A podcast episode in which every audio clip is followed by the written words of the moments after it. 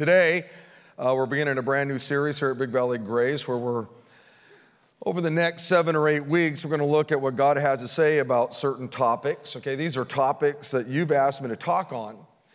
Um, I'll get a lot of emails throughout the week, or text messages, or phone calls, or I'll see people in the Welcome Center or whatever, and, and hey, you need to do a series on this, or you need to talk about this, or what does God say about that? And I, I collect all those.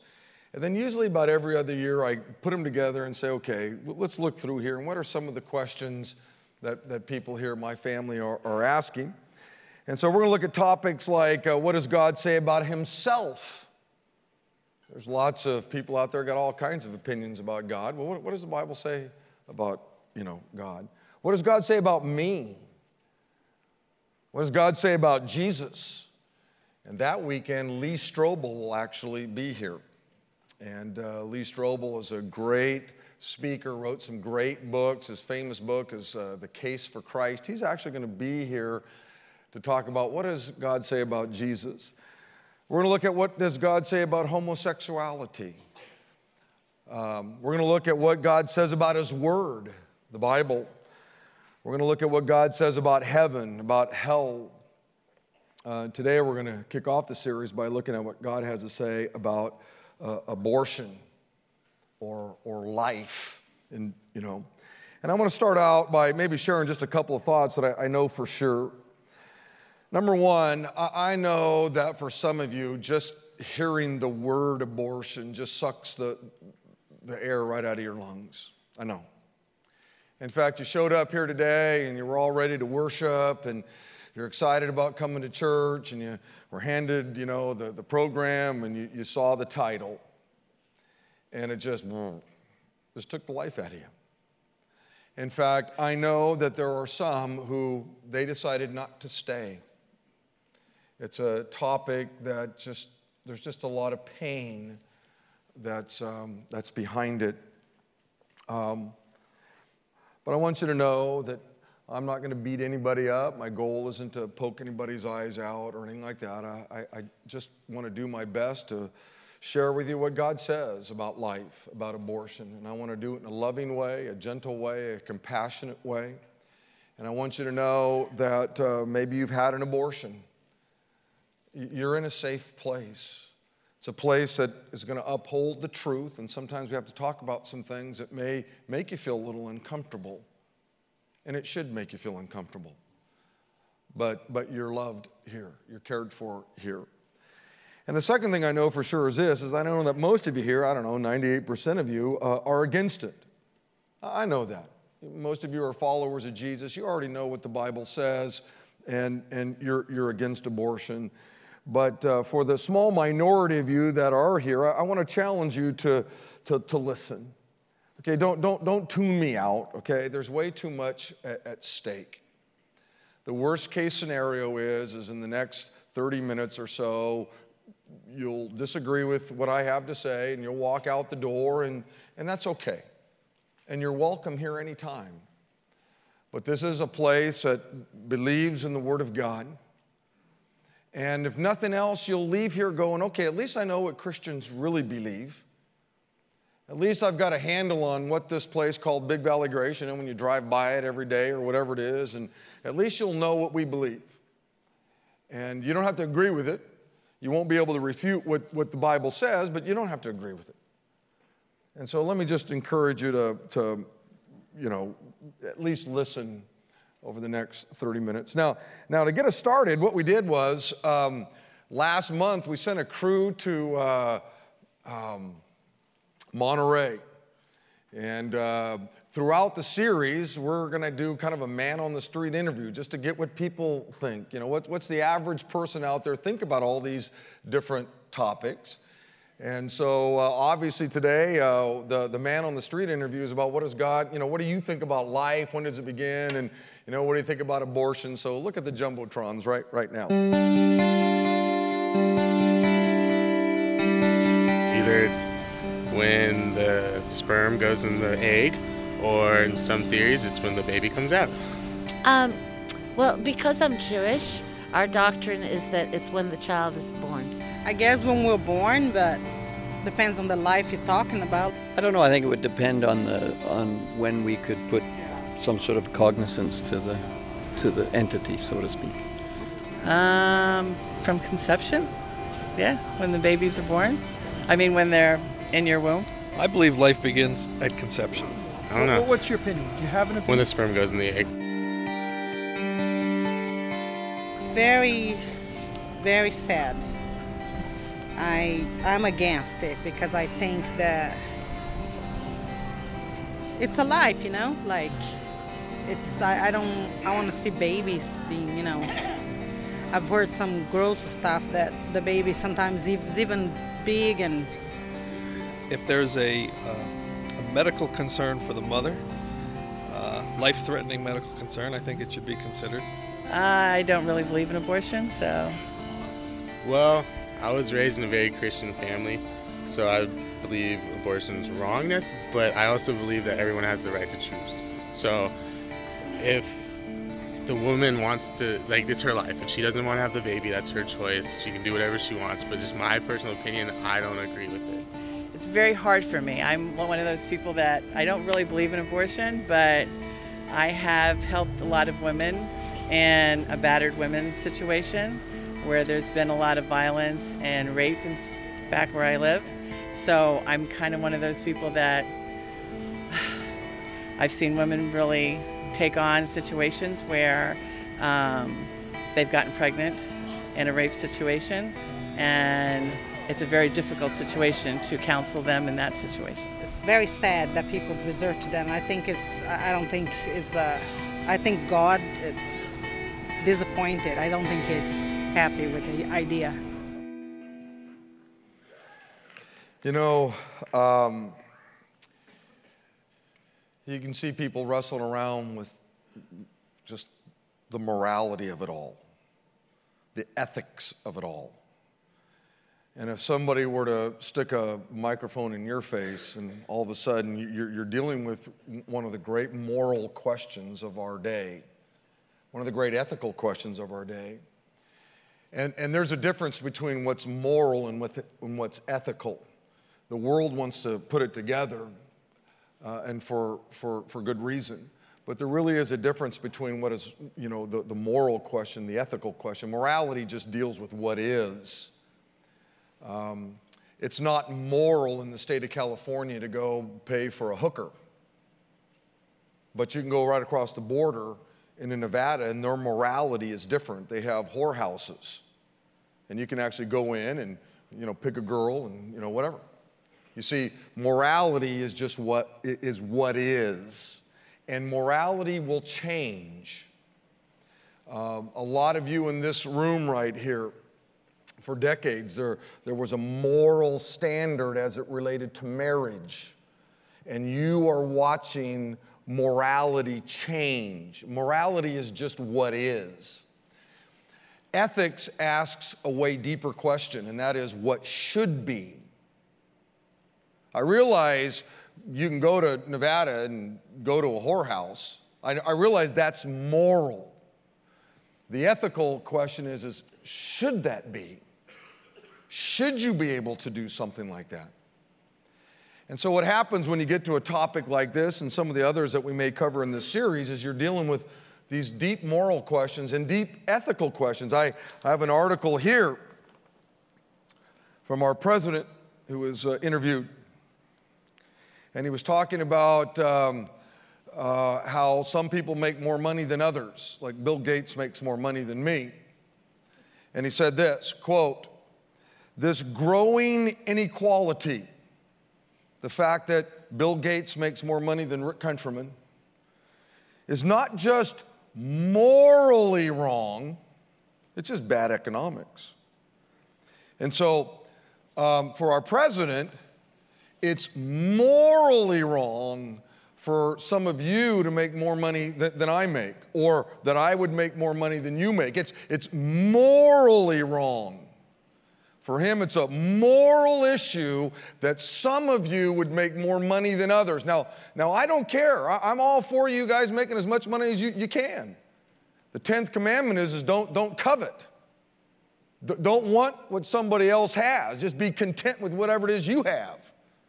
I, I don't want Bill Gates' piece of the pie. I'm okay with Bill Gates making as much money as he wants. It's not a moral issue with me. I think you ought to be able to make as much money as you make. And frankly, you ought to be able to keep it. But to our president, you see, that's a moral issue.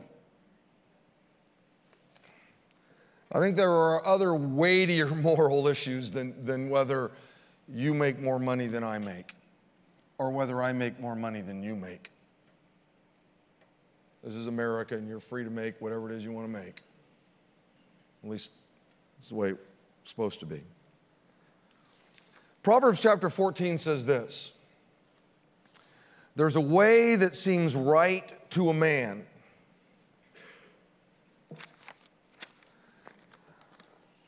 There's a way that seems right to a woman. But in the end, it just, it just leads to death. It, seems right, but for whatever reason, when it's all said and done, it just doesn't make any sense. It just, it just it doesn't end well. Beloved, every day over 3,500 unborn babies are killed here in America, 24,000 each week, 105 each month, and 1.2 about each year. In fact, in the 90 minutes that you're going to be here in worship, about 160 babies will be killed. It's called pro choice. Now, that's something, to, that's something to get morally ruffled about. That's a great ethical question. Should, should it be? I, I know it's legal. I know it's legal. But the ethical question is, is should it be? See, see, that's the deeper question.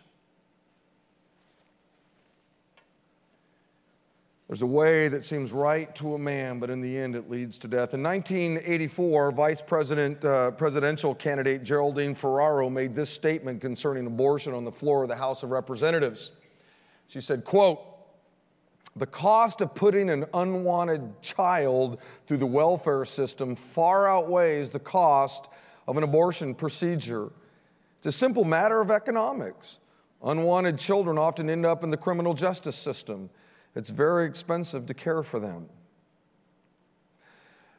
There's a way that seems right to a man,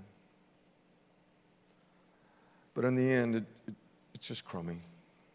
In Maryland, it's against the law, or it was against the law, for a fisherman to transport a pregnant lobster to market for fear that its babies would be harmed. Yet the same state allows abortion, killing babies, including partial birth abortion.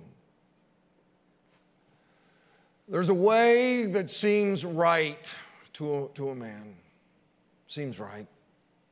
Boy, ends badly. In 1973, our nation enacted what is called the Endangered Species Act, and it protects the life of uh, at least 23 amphibians and their unborn offspring, about 90 birds, about 70 different clams, 22 different crustaceans, 86 mammals, 40 reptiles, 35 different snails, about 57 different bugs. But we as a nation allow the killing of human life. Now, look, I, am all for protecting a, a, a clam. Don't, don't miss what I'm saying here.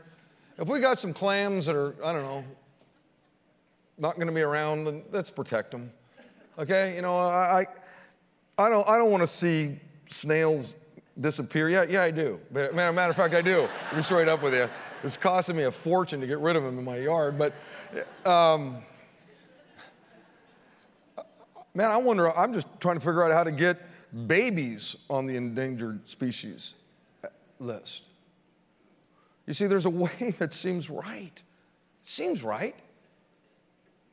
Man, it just doesn't make any sense when it's all said and done. Years ago, a Florida man was arrested for stealing turtle eggs from the beach. And he, he, he, really smart guy, he defended himself by saying that the eggs were not yet life. That's brilliant. No good. Guilty. You see, to the law, a turtle egg is life. And he paid a big fine for that.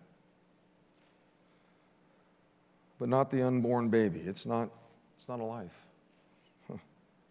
There's a way that seems right to a man, but in the end it leads to death. You see, Proverbs 14 is right. There are things or ways that seem right to us as human beings. They, there are ways that seem right to us as Americans. There are ways that seem right to us as a culture. There are ways that, that feel right. Emotionally, they, they feel right to us.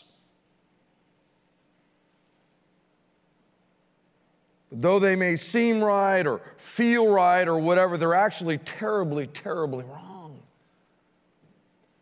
I often tell you in here that, you know, our emotions have no IQ.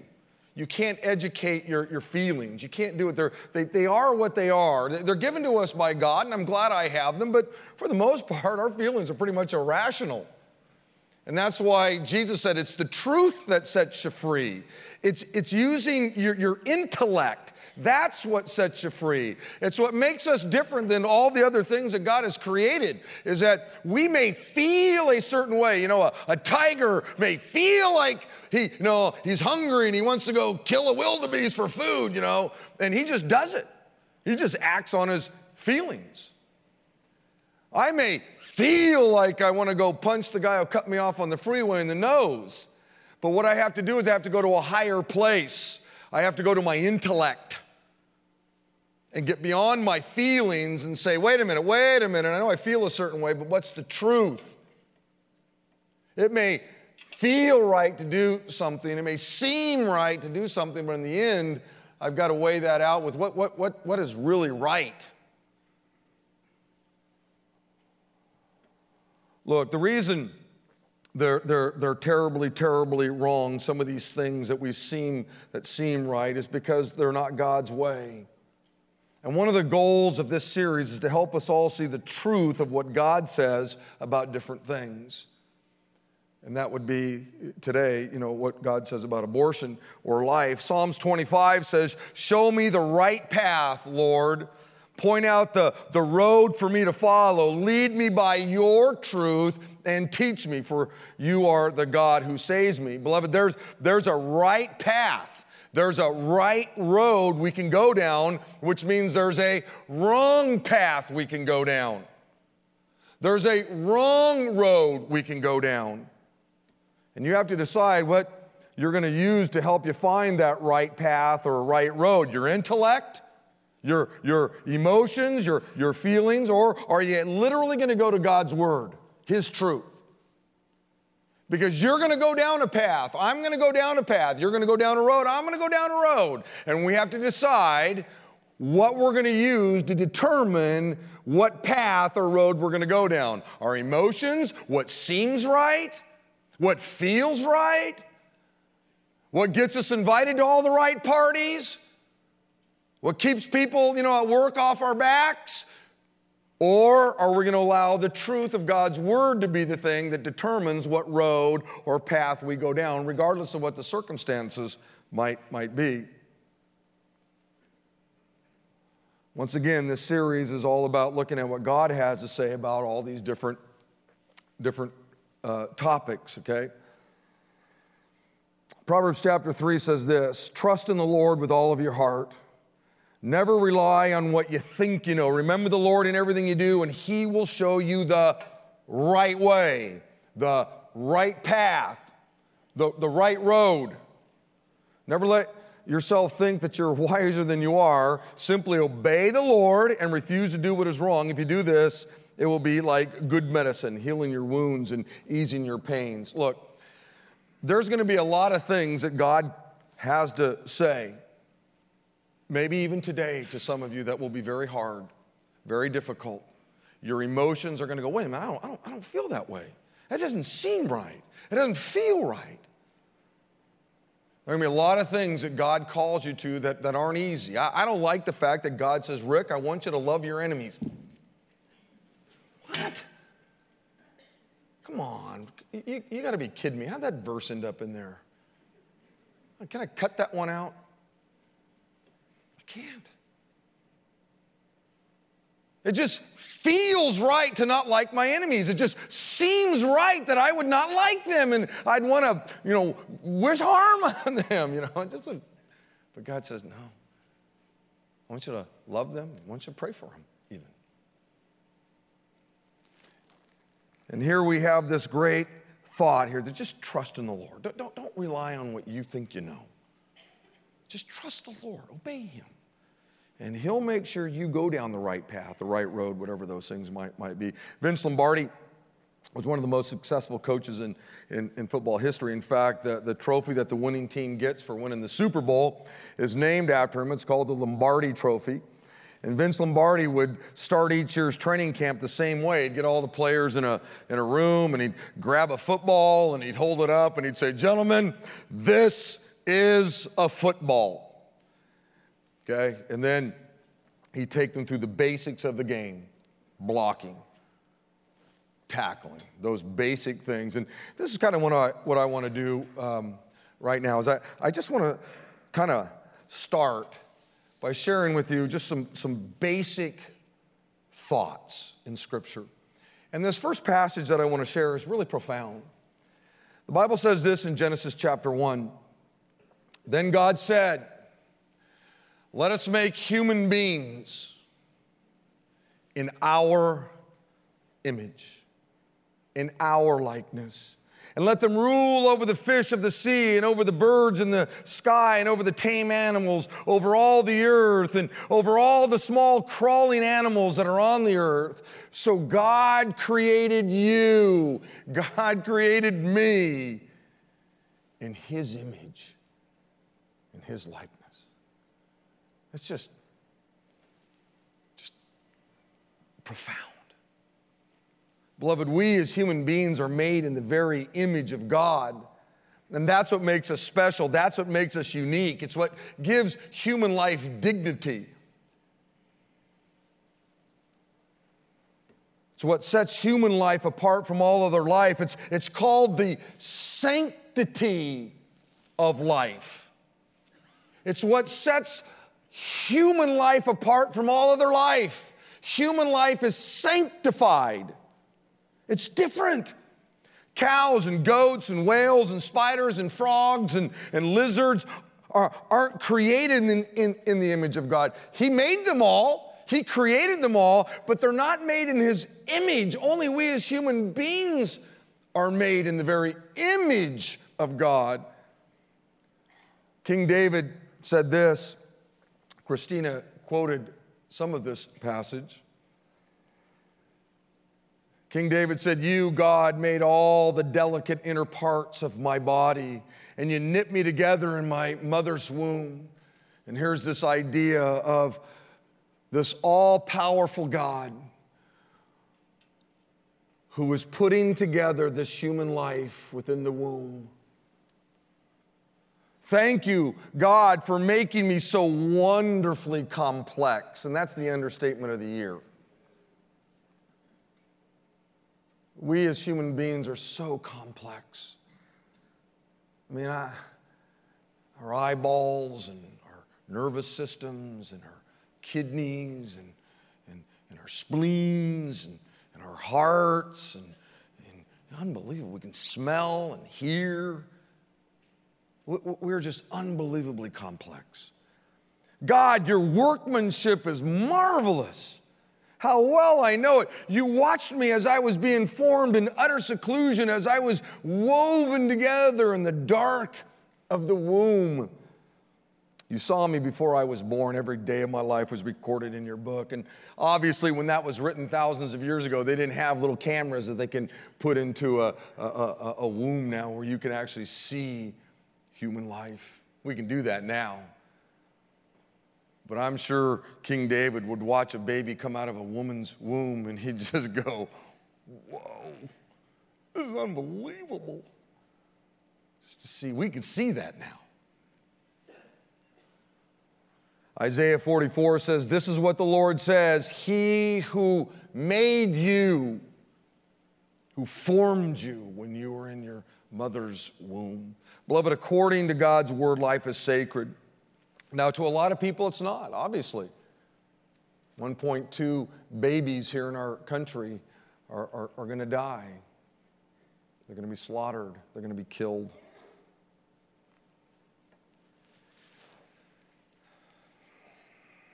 But I want you to know to God, life is incredibly sacred. And in the final analysis, that's all that matters. Political uh, parties are going to have their opinions on this. Doctors and medical organizations are going to have their opinions. You and I are going to have our opinions, right? But all of these opinions will be judged by the Word of God. All of them. All of them. Now, I want to give you two thoughts that are just super basic, you know, the Vince Lombardi thing. N- number one, the unborn are created by God and are persons before God.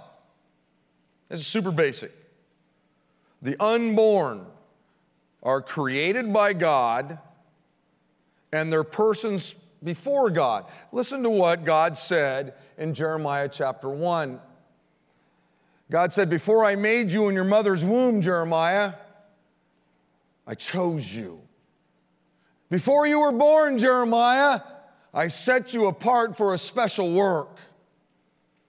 Before you were born, Jeremiah, I appointed you as a prophet to the nations.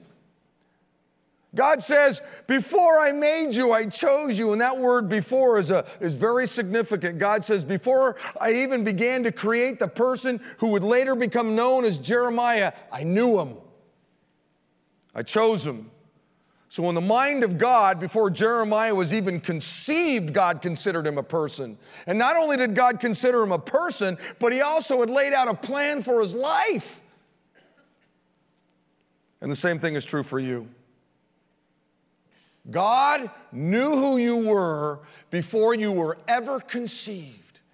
Now, you know, for me to try to wrap my mind around that, pop, I can't. Because I'm just a human being. But the reality is, is God, who, who is all knowing, knew you before you were ever conceived.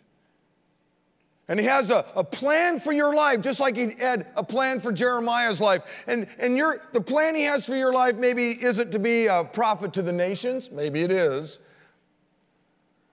Maybe his plan for you is that you would become an, an attorney for him, or that you would become a mechanic for him, or that you would become a doctor for him, or that you would become a, a salesperson for him, or that you would, you know, own an almond ranch for him. I don't know.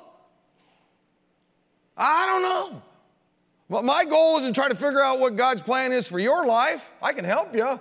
I just got to try to figure out what God's plan was for my life. And even those of you that are here who don't know Jesus, you, you, you, don't believe in God, I want you to know something. It didn't change the fact that He knew you before you were ever conceived. And I want you to know He's got a plan for your life too. An unbelievable plan for your life.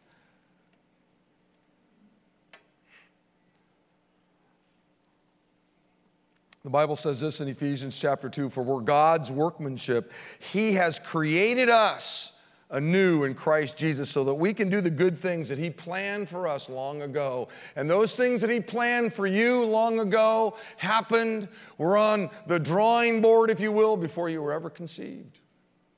That's why it's important for us to try to figure out what the Lord's will is for our, our life, because He has one. He has a will for your life that He established before you were ever conceived, you see.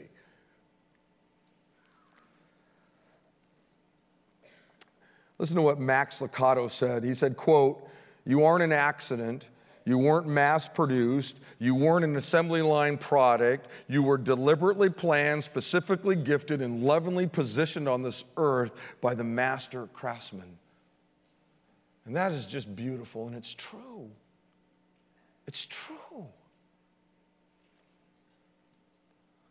Listen, so human. Uh, in, in, in, um, in Luke chapter 1, listen to what the angel Gabriel said to Zechariah. It says in verse 13, but the angel said to him, Zechariah, hey, don't, don't be afraid, Zechariah. Your prayers have been heard. Your wife Elizabeth will bear you a son. And that was going to be John the Baptist. And you are to give him the name John. He will be a joy and a delight to you, and many will rejoice because of his birth for he will be great in the sight of the Lord. He is never to take in any wine or any other fermented drink, and he will be filled with the Holy Spirit, even from birth. So human is the unborn life to God that he filled John the Baptist with the Holy Spirit while he was in his mama's womb. Think about this. If life doesn't begin at conception, then Jesus ceased to exist as a person for the nine months that he was in his mama's womb. And how crazy is that?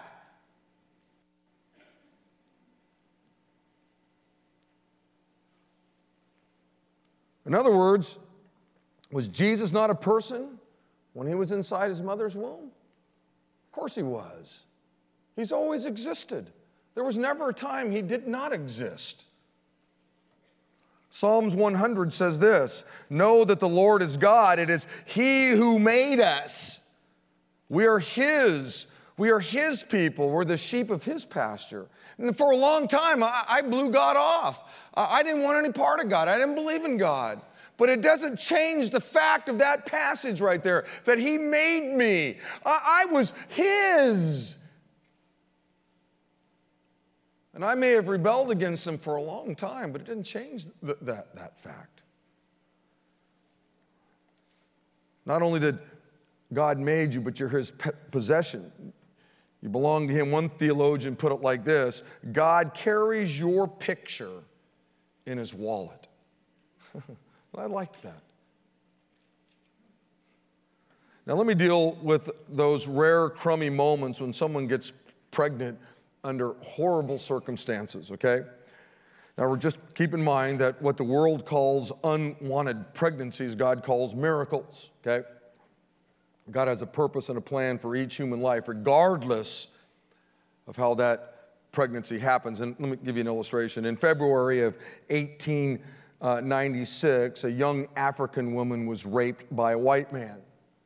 And I want you to know, I just, I, I, to me, rape is one of the most horrible crimes that could ever be committed. In fact, in my opinion, somebody that rapes a woman ought to get the death penalty. And I wouldn't have a problem throwing the switch, just to be straight up with you. I wouldn't have any problem with it. That is, that is absolutely horrible. It's horrendous. But this young African woman uh, didn't have an abortion. She believed that that life was a miracle. She believed that that life was created in the very image of God, and nine months later, she gave birth to the great black gospel singer Ethel Waters. I know a woman in our church who was raped a long time ago, and she had a baby. It was a boy. And that boy has enriched all of our lives. She gave me permission to share the story, and so did her son, who is now married. And it was a horrible situation. I remember it. But she knew what God's word said that that was a life created in the very image of God. She knew that that baby was going to come out of her one way or another. She was either going to let it go to term and have it come out, or she was going to allow it to be killed. One way or another, it was coming out. And she decided to let it come to term because she knew what God's word said. And I want you to know that that boy has been a blessing. He's not a boy, he's a guy. He's married and He's enriched, if you knew who He was, your life too. I know of a young teenage gal who was engaged to be married, but she got pregnant by, by somebody that wasn't her fiance. Well, obviously, this fiance was super upset, wanted to dump her like any of us would, but to his credit, he continued to love the girl. And when the child was finally born, he loved that baby as if it was his own which every single person in this room should be thankful for because that baby's name was Jesus. Hmm. Beloved, to, to, to kill a human life, any human life, because it doesn't meet our criteria of quality of life or whatever, just flat out wrong. It's just sinful. And we're going to be judged by God Almighty someday. The sixth commandment says that we're not allowed to kill. We're not allowed to kill. God is the author of life. He's the one who authors life. He's the one who creates life within the, the, the body of a, a woman. And, and let me just tell you the safest place on the planet ought to be inside the womb of a mother. That ought to be the safest place to, to, to be. Unfortunately, in our country, it, it, it, can be a dangerous place. It's more dangerous to be in the womb of a woman at times than it is to be on the battlefields of Afghanistan.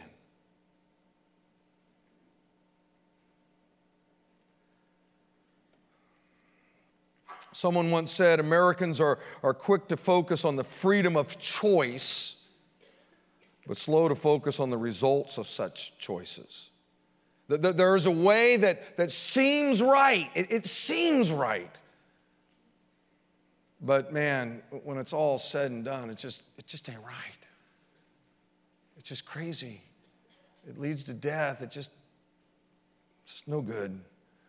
The Bible says in Colossians chapter 1 For by him all things were created. All things. All things were created, and that includes the baby within a womb. However, the baby got there. However, got there. Things in heaven and on earth, visible, and invisible, whether thrones or powers or rulers or authorities, all things were created by him and for him. So when he allows a woman to get pregnant, even under really horrible circumstances, God has a plan. God wants to do something with that life for him. So, the first thing I want you to understand is that the unborn are created by God and are persons before God. And number two, and this is where I, I want to get practical, okay? Number two is you got to do something. You, you, you got to do something. We, we believe that babies, you know, unborn babies are, are made in the very image of God. They're created by God. God has a plan for their life. And we, we live in a country where, where, you know, a lot of babies are dying. And, and we, as believers, are called to do something. The Bible says in James chapter 4 anyone then who knows the good he ought to do and doesn't do it, that's sinful. In other words, just, you know, being a follower of Jesus is more than just avoiding evil. You can do nothing and still sin. Sometimes God calls us to action, and if we blow God off and refuse to do what He wants us to do, it's sin. And when it comes to abortion, I got the feeling that God wants His people to take some action. Listen to this story in Luke chapter 10. One day, an expert of the law, religious law, stood up to test Jesus by asking him this question. Teacher, Jesus, what should I do to inherit eternal life? And Jesus replied, Well, what does the law of Moses say? How do you read it? The man answered, You must love the Lord your God with all of your heart, with all of your soul, and all of your strength, and all of your mind. And you have to love your neighbor as yourself. Right, Jesus told him. Do this and you will live. Well, this man wanted to justify his actions, so he asked Jesus, Hey, Jesus, who is my neighbor? And I'm so thankful he asked that question. Because if he doesn't ask that question, we don't get this next story. And may this story be used by the Holy Spirit to, to move us all. Jesus replied with the story. A Jewish man was traveling on a trip from Jerusalem to Jericho, and we're going to be there in a few days.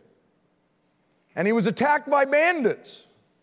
They stripped him of his clothes, they beat him up, and they left him half dead besides the road. By chance, a priest came along, you know, a religious person. But when he saw the man lying there, he crossed to the other side of the road and he passed him by. In other words, he did nothing to help him. Hmm. A temple assistant, another religious guy, walked over and looked at him lying there, but he also passed by on the other side. He did nothing. Then a despised Samaritan came along, and when he saw the man, he felt compassion on him. Going over to him, the Samaritan soothed his wounds with olive oil and with wine, and he bandaged them.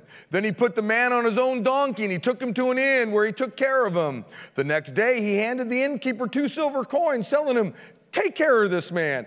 If his bill runs higher than this, I'll pay you the next time I'm here. Now, which of these three would you say was a neighbor to the man who was attacked by bandits? Okay, well, if you got a half a cell working, you know the answer, right? And the man said, Well, well, the one who showed mercy. And Jesus said, Yes. Now you go and you do the same.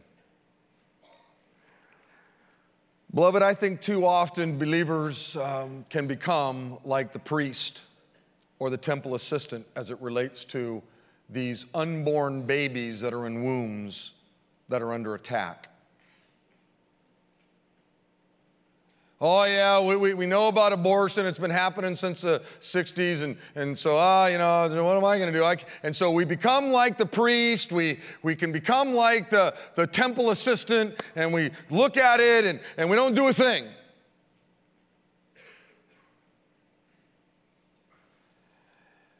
That baby in the womb is our neighbor.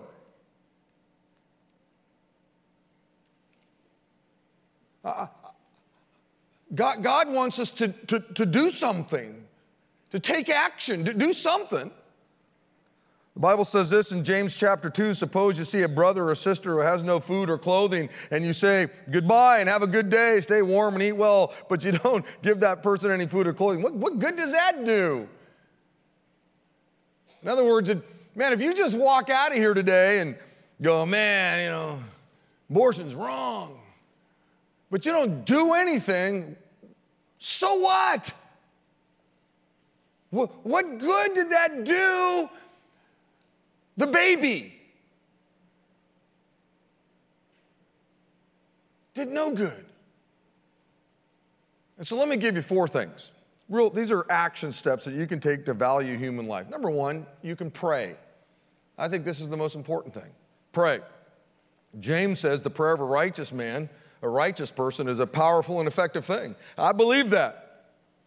Pray that God would move. Pray that God would stop the killing. Pray that people would stop sleeping around. Pray that the moral temperature in our country would change. Pray that there wouldn't be as many teenagers getting pregnant. We got all these teenage moms, which means we have all these teenage dads. Pray that there would be a, a, moral revolution in our country. Pray that God would raise up judges and politicians that value life. Look, there's only one thing I really care about when it comes to voting for somebody, and that is what do you think about life? I get asked as a senior pastor here all the time. Politicians will call. I don't know. They're running for the school board. They could be running for, uh, you know, the whatever. It doesn't matter to me what it is. I ask them one question: Tell me what you think about life. And if there's somebody who will kill babies, I'm not voting for them. There's no way I could mark a lever, punch a button for somebody that would kill babies. I can't do it. Now you might be thinking, well, what does a school board member or you know, city council member or the comptroller have to do with it? Here's the deal. I'm not going to vote for anybody that will kill a baby. I can't do it. I got to go to bed at night. I got to wake up in the morning. I got to live with me. Well, what if we have to choose between, you know, the lesser of two evils? I want you to know something. I'm not going to choose anybody that would kill a baby. I'm just not going to do it. I can't. I think too often, you know, we, we get all rattled about other issues, and, and instead of saying, wait a minute, what do you think about life? The life of that baby. And that ought to be one of the governing principles when you go to the ballot box, my opinion. Uh, number two, speak out. Write a letter or six to your senator or your, your, your, your congressman or to your president. You got to do that. You, you, you need to let those know that are in those positions of power what you think. And keep writing, keep writing. Don't be a jerk. Just, hey, the, you know, I just want you to know, as one of your constituents, that, that, I, that, that the killing of babies is just wrong. And don't use the word abortion. Don't, don't let them spin to that word. Killing of babies. Keep using that, killing of babies. I was, talk, I was on the phone with a person who's running for office, and I asked, well, how do you feel about killing babies? And they said, well, I, uh, and they said, well, the abortion. I said, no, no, no, I, I, killing babies. I just want to know how you feel about killing babies. See, they wanted to use the word abortion. That, that sounds better, doesn't it? I don't let them go there. How do you feel about killing babies? Well, you know, no, no, killing babies. I don't care about the abortion issue. I want to know how you feel about that. Well, I'm, I'm, I'm, I'm for abortion. No, no, you're for, you're for killing babies. Okay, thanks. You know, I won't be voting for you. Well, no, I'm not for killing babies. Well, yeah, you are. Don't. You know, whenever you got a chance, speak up against the, you know, about babies. Vote for those that, uh, you know, value life. That's a great way to speak up. Now, listen, I'll tell you a great way. Sit down and talk with your children about sexual purity. That'd be a great way to speak out, wouldn't it? Talk to your grandchildren about it. Hey, listen, here's how grandma and grandpa deal, dealt with all the sexual diseases and premarital, you know, babies being born out of wedlock. We just waited until we had one of these on. That's how we did it. And that's what you need to do, grandson, granddaughter. You wait till you got one of these things on before you start goofing around with all that sex stuff. That'd be a great way to speak out. Number three, and this one's a big one practice grace. Jesus said, So in everything, you know, do to others what you would have them do to you. For this sums up what the law and the prophets talked about. You know, you put all the things that the great prophets, you know, spoke about, and it all comes down to this treat people the way you'd want to be treated. Beloved, listen to me. Abortion is wrong. It's sin before God, but it's not the unpardonable sin. As crummy as it is, it's forgivable, which means we got to practice grace. There's no doubt that we need to speak out against the moral concerns of our society, but at the same time, we got to offer love and compassion to those that need help. Remember, the, uh, the, the primary biblical command is to make disciples, not win an argument. And one of the things about Big Valley Grace is this is yes, I, I'm passionate about life because I know what the Bible says about life, but this is also a place where if you have had an abortion, this is a place that will love you and care about you. In fact, we have a ministry here called Surrendering the, the Secret. And Chrissy, where are you at? Chrissy was standing up there last night. Chrissy's back there. Chrissy runs the Modesto Pregnancy Center. She's a member here at our church. She's an usher back there on Saturday nights. And uh, um, she leads that Bible study. And I don't know where it is, and I don't know who's in it. I just know that we're like one of maybe five churches in the whole country where they actually have this Bible study because in most churches, it's not a safe place to go if you've had an abortion. And I want you to know if you've had an abortion, okay, this is a safe place. I understand um, the grace of God. Obviously, I've never had an abortion, but I've got my stuff. I have my sin that, has, that, that God forgave. And when Jesus went to that cross and died on that cross and was put into that tomb and walked out of that grave and now is at the right hand of the Father, I want you to know His grace is available to you. His forgiveness is available to you. And if you call that number up there, 571 4399, extension 270, the only person that will answer that phone, the only person that will listen to the message, the only person isn't a man, it's not one of our pastors or one of our elders. The only person that will ever answer that phone will be Chrissy. And Chrissy has shared her testimony in here. She's had an abortion. She knows the pain, the sorrow and she wants to be a blessing to you. She's the only person that will pick up the phone or call you back. And if you'd like some more information on that Bible study, you could call her up. And I guarantee you, there are lots of gals, some are probably in this room right now or over in the venue, who have been through that Bible study. Uh, uh, many of them get to the point to where they're free, and I've had them come up and hug me and cry and say, you know, I've experienced God's forgiveness in my life for the first time. And maybe, maybe that's you. And if it is, call that number, write it down. I, I'm not going to answer the phone. Don't worry about it. Chrissy will answer the phone. And, and number four, participate. Volunteer down at the Modesto Pregnancy Center. I know many, a lot of you do. A lot of people here at Big Valley Grace are, are volunteer there. Volunteer at Oliviana's Closet. You see, we're a church that says we believe in life. And so, if a young woman, uh, a, a, a, young gal, or whatever decides to keep their baby, we, we can't just go, Well, that's really great, thank you very much, and then walk away. What good does that do? And that's what the church typically does is we just talk about the stuff we're against, but we don't do anything. Not this church. Oliviana's Closet is an incredible place where we recognize, for whatever reason, that a young woman has got herself into this, into this situation, but she valued life and she had the baby. And I don't know, every month, 50, 60 gals come to Oliviana's closet and, and, and they're, they're given clothes for their, their children and diapers and, uh, you know, they're, I don't know, the, the Similac or whatever, whatever that stuff's called and whatever, whatever it is. I don't know, I don't know, whatever the drink stuff, you know, it's kind of a protein drink for the kids, uh, for the babies. Lee, that's why you and I don't lead the Oliviana's closet. We say, hey, here's a Red Bull. give, it, give, it, give, it to, give it to your two month old.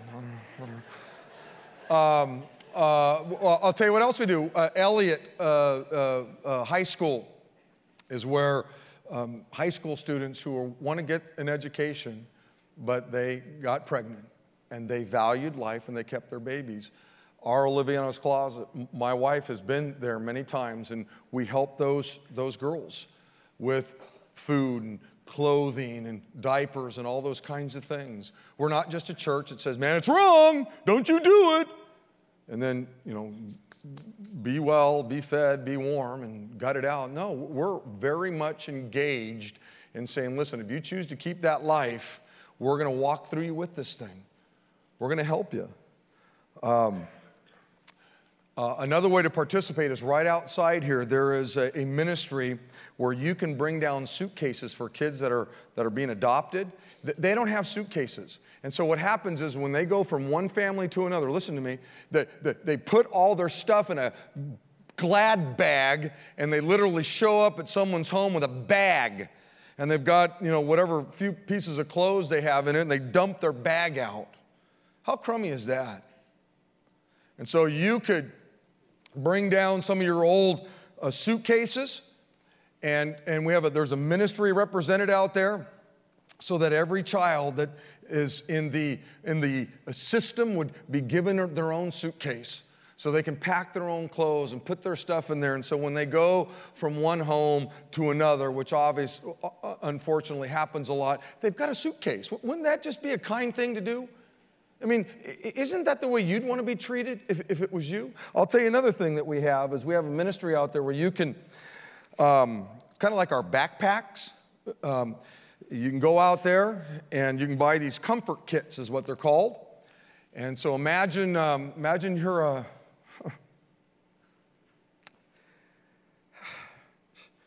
imagine you're, I don't know, Cade's age, my son's age. And you're in the foster system. And you're going to go from one place to another. You, you don't have a toothbrush, you don't have anything. And these bags have little lights, and you know they're all for different ages. Little things, a toothbrush, you know, a flashlight, because a lot of these kids are just afraid at night. They're in a new place and they don't know anybody. And so these comfort bags, you could go out there, pick up the slip of paper, and it'll have different age brackets on it. And you could say, hey, I'm gonna, I'm gonna bring some of these down. And, and in the name of the Lord Jesus Christ, I'm going to give a cup of cold water to one of these children that's just in a, in a difficult situation. That'd be a great way to participate. Somebody had that life. I'll tell you another one would be um, maybe to actually adopt a child. In this church right here, I want you to know there's more people in this church that have adopted children than just about any place. You can probably put all the churches together. And I want you to just, I want to end this time. I want you to watch this video, okay? And, and just, just let, let it bless, bless your life right here. My favorite quote of all time was our furnace repairman comes into the house, stops dead in his tracks, and says, This looks like some kind of United Nations meeting.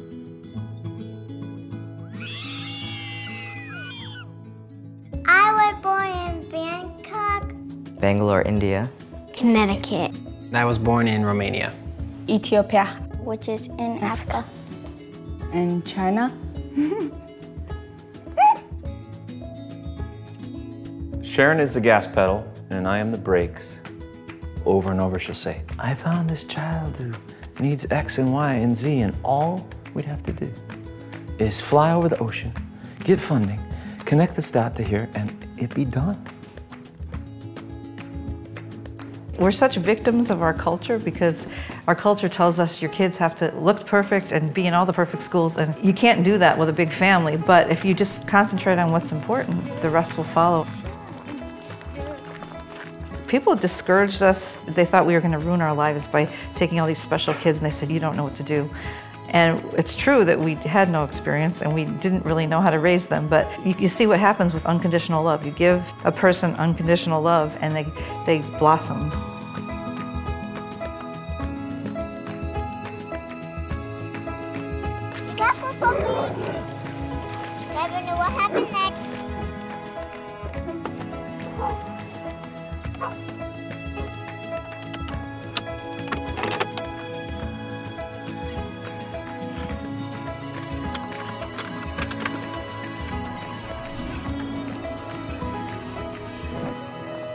I feel like having these kids has really helped us find our life, find our meaning, find our purpose.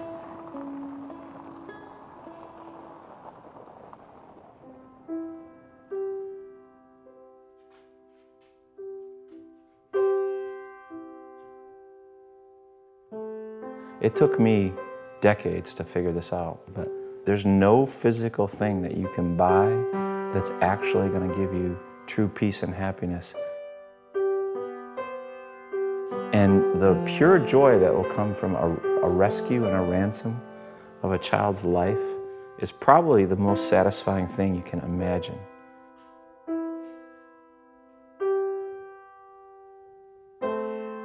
We talk about adoption. We tell them they're adopted, and we kind of tell them, you know, being born into a family, you don't even decide that. It kind of happens biologically, but when you're adopted, your parents looked out at the whole world and picked you. You think that they don't really know the gravity of them being rescued or saved.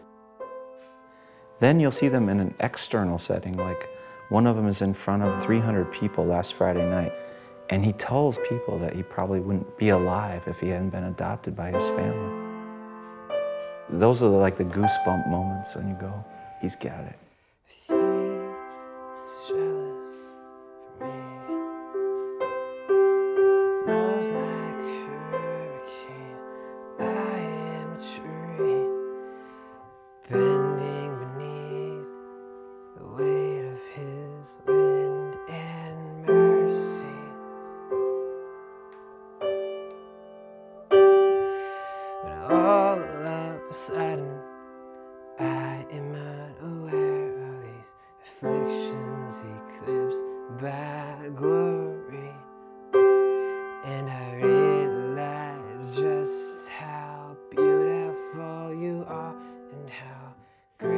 in Romania, at least at the time when I was born, um, when you were when you were born with a, a deformity, quote quote, it um, it was considered a curse by God.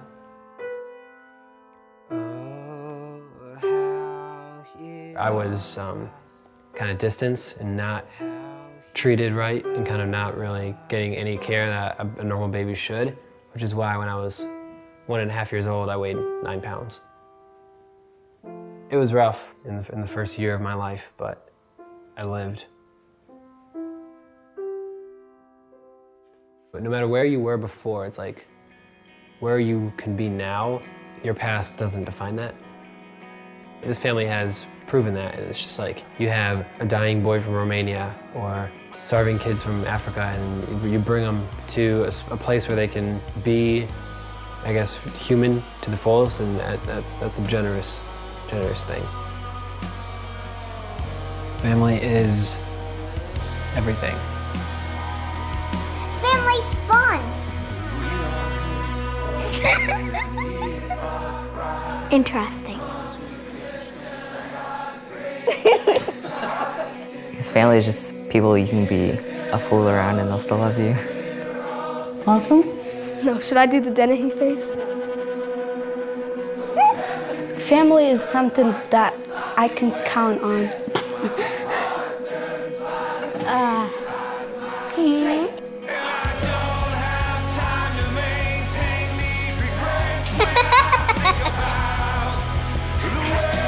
Family is adoption.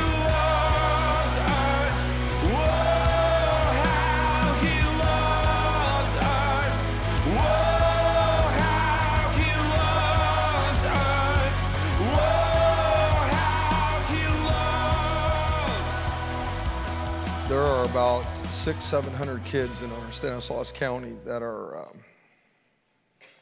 nobody really, nobody really wants them.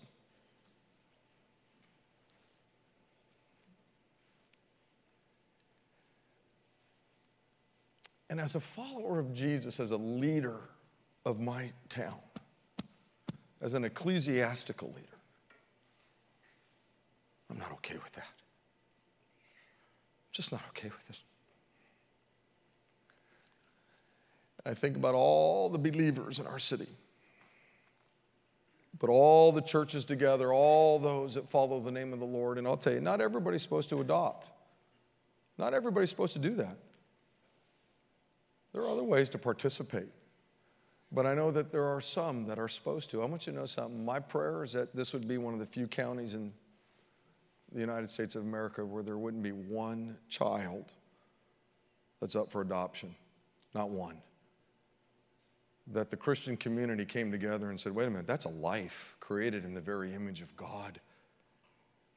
There needs to be somebody who loves them and cares for them and tells them about Jesus and raises them to the glory of God.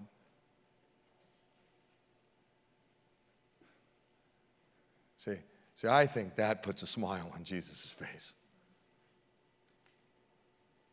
He, he loved human beings so much that he died on a cross. And there are adoption agencies that are out there that you can go and gather some information from, and there's a meeting that's coming up where you can begin to kind of figure out is this something for me? Is this something for my family? And it's okay if it's not. It, it, God hasn't called me to do that.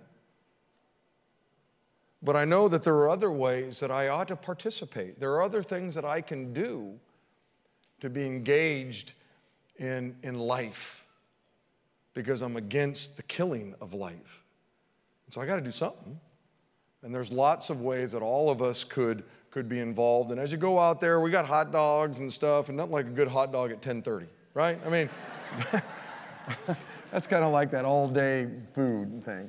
But go out there and grab some stuff and just look, get the information on these comfort bags. Maybe go through your closet and, and, and pick the suitcases that are in your garage that you're never going to use again and bring them down and let somebody else get a, get a blessing out of them or, or, or whatever. And these are just some of the ways that we can really be like the Good Samaritan. Nobody wants to be the priest. Nobody wants to be the temple assistant who saw something and did nothing. And the beautiful thing about I, the family here at Big Valley Grace is I know you, you guys are unbelievable. And may God give you wisdom as you walk around. Father, thank you, Lord, for today. I, I've enjoyed this, Lord. I've enjoyed singing and giving. I've enjoyed looking at your word, God, and how much you value life. Wow. Help us as a church to know how we can continue to value life. Thanks, Jesus, for your goodness. And I pray this in the name of the Lord. And all of God's people said, Amen. Hey, bless you guys. Go get your children. Hurry, hurry, hurry.